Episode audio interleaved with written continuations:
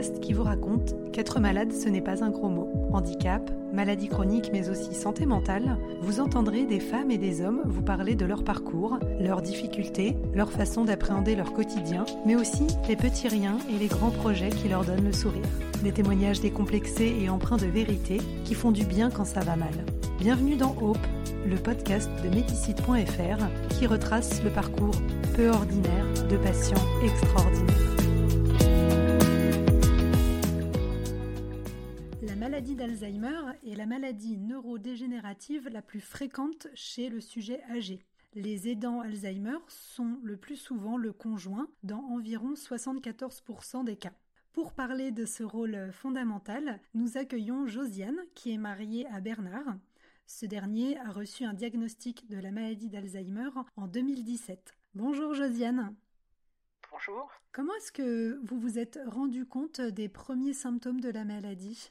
Au début, ce n'était pas très clair parce que mon mari a toujours eu une tendance à être un petit peu dans la lune, donc on ne sait pas trop inquiété de ses pertes de mémoire. En plus, il était sous antidépresseurs suite à des décès successifs dans sa famille. Donc, euh, pareil, les, les, oublis, les recherches perpétuelles d'objets, on les mettait un petit peu sur le compte de cet antidépresseur. Mais au bout d'un moment, le généraliste nous a quand même orienté vers une neurologue qui, dans l'IRM qu'elle lui a fait passer, a trouvé des lésions au cerveau. Elle trouvait au départ que ce n'était pas inquiétant. Et c'est quand ça s'est aggravé, quand il a commencé à se perdre en voiture sur des trajets même connus, à ne plus retrouver ses mots, à être complètement perdu dans un nouvel environnement, à oublier d'éteindre la gazinière et les lumières, qu'on a tiré le signal d'alarme et qu'on est retourné voir euh, la neurologue.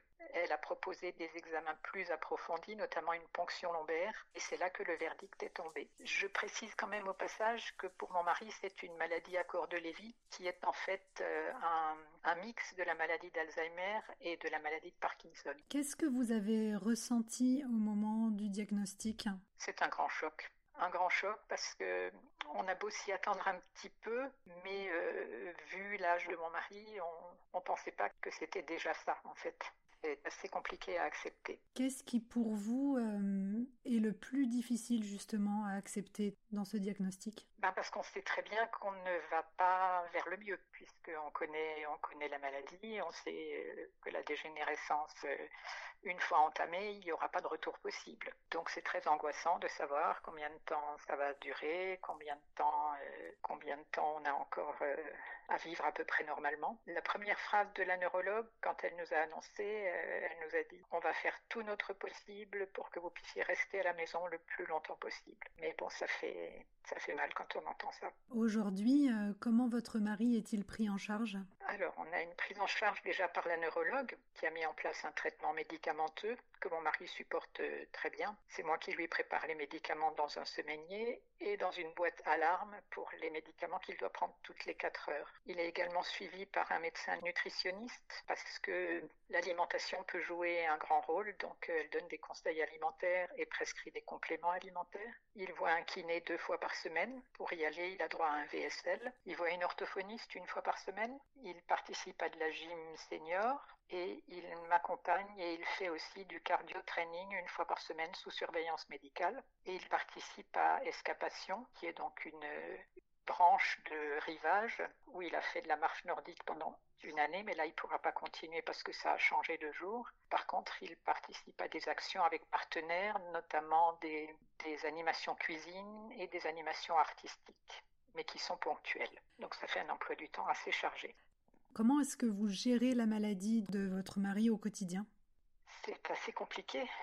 Déjà, on a, on a changé de lieu de vie parce qu'on avait la chance d'avoir deux endroits, un endroit en ville et un endroit à la campagne, qui était une, une maison qu'on a achetée en ruine et qu'on a retapée pour les vacances des enfants et actuellement des petits-enfants. Et donc mon mari est beaucoup mieux qu'en ville. Donc j'ai fait moi l'effort de, de venir vivre à la campagne. Et surtout, on a mis en place un certain nombre d'habitudes et de stratégies. On a notamment dans l'entrée un grand tableau blanc magnétique sur lequel tous les jours on change la date. Ça, en principe, il le fait avec moi quand on a le temps, et où il y a une photo de mon mari, une photo de moi et une photo de tous les deux, et où à côté de chaque photo, je note les rendez-vous euh, des uns des autres et ceux qu'on fait ensemble. Et donc c'est la neurologue qui nous l'avait conseillé parce que ça donne de bonnes habitudes. Pour le moment, il est encore à même de, de comprendre ça, mais elle dit quand ça sera en place, si ça s'aggrave, il aura installé cette habitude d'aller consulter le tableau et de savoir euh, où est chacun et où doit aller chacun. C'est euh, un très bon conseil. Votre neurologue a l'air très alerte euh, et euh, euh, j'ai envie de dire, elle est exceptionnelle. C'est important d'être d'être en confiance avec. elle nous a encouragé, on peut la joindre à tout moment par mail ou par SMS si on a des questions, des inquiétudes entre deux rendez-vous médicaux et ça c'est très rassurant. Comment est-ce que vous, vous voyez le rôle d'aidant Je suppose qu'avant, vous ne vous posiez pas la question. Aujourd'hui. Aujourd'hui, quel est votre regard sur ce rôle? C'est un rôle qui est particulièrement difficile, particulièrement chronophage aussi, parce que parce que voilà, parce qu'on n'a pas l'habitude et parce que parce qu'il faut prendre des choses en charge qu'on ne faisait pas. Hein. C'est compliqué. Est-ce que vous auriez des, conseils à donner à une personne euh, qui, euh, comme vous, il y a quelques années, euh, vient d'apprendre qu'un proche est atteint? Ben, Passer le, le choc de l'annonce, parce que c'est un choc, je pense qu'il faut se dire que ce n'est pas la fin du monde, qu'il y aura encore de belles choses à vivre, mais aussi qu'il ne faut pas rester seul dans son coin et ne pas hésiter à frapper à toutes les portes. Il existe des associations, des plateformes. Par contre, il faut chercher. J'ai envie de dire aide-toi et le ciel t'aidera, parce que rien ne viendra tout seul. Il faut chercher, mais il existe beaucoup de choses où on peut, où on peut avoir des coups de main. Moi, je dois avouer que je ne les ai pas encore toutes explorées, mais que mais que dès que je peux euh, entendre quelque chose, je, saute sur l'occasion parce que c'est hyper important. Aujourd'hui, qu'est-ce que vous aimeriez dire à votre mari? Je pense que je lui dirais vivons ensemble le moment présent en essayant de ne pas angoisser, en anticipant l'avenir. Ça, c'est peut-être plus pour moi parce que lui, il réalise pas trop. Ou, alors, il joue la politique de l'autruche, il veut pas trop savoir. Mais profitons ensemble de tous les bons moments, notamment en famille, et de toutes les belles choses qui passent à porter. Les amis, les activités, les paysages. Je sais qu'il adore quand il y a un beau coucher de soleil et c'est hyper important. La musique.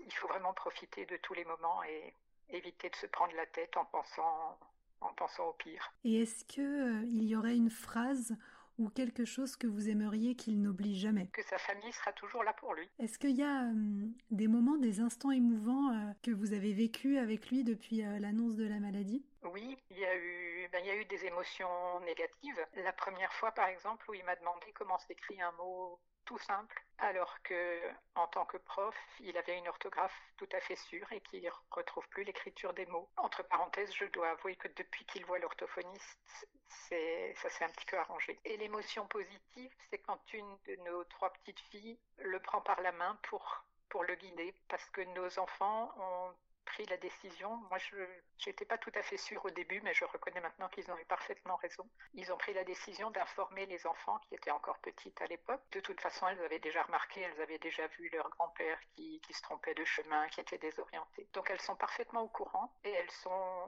elles le soutiennent énormément.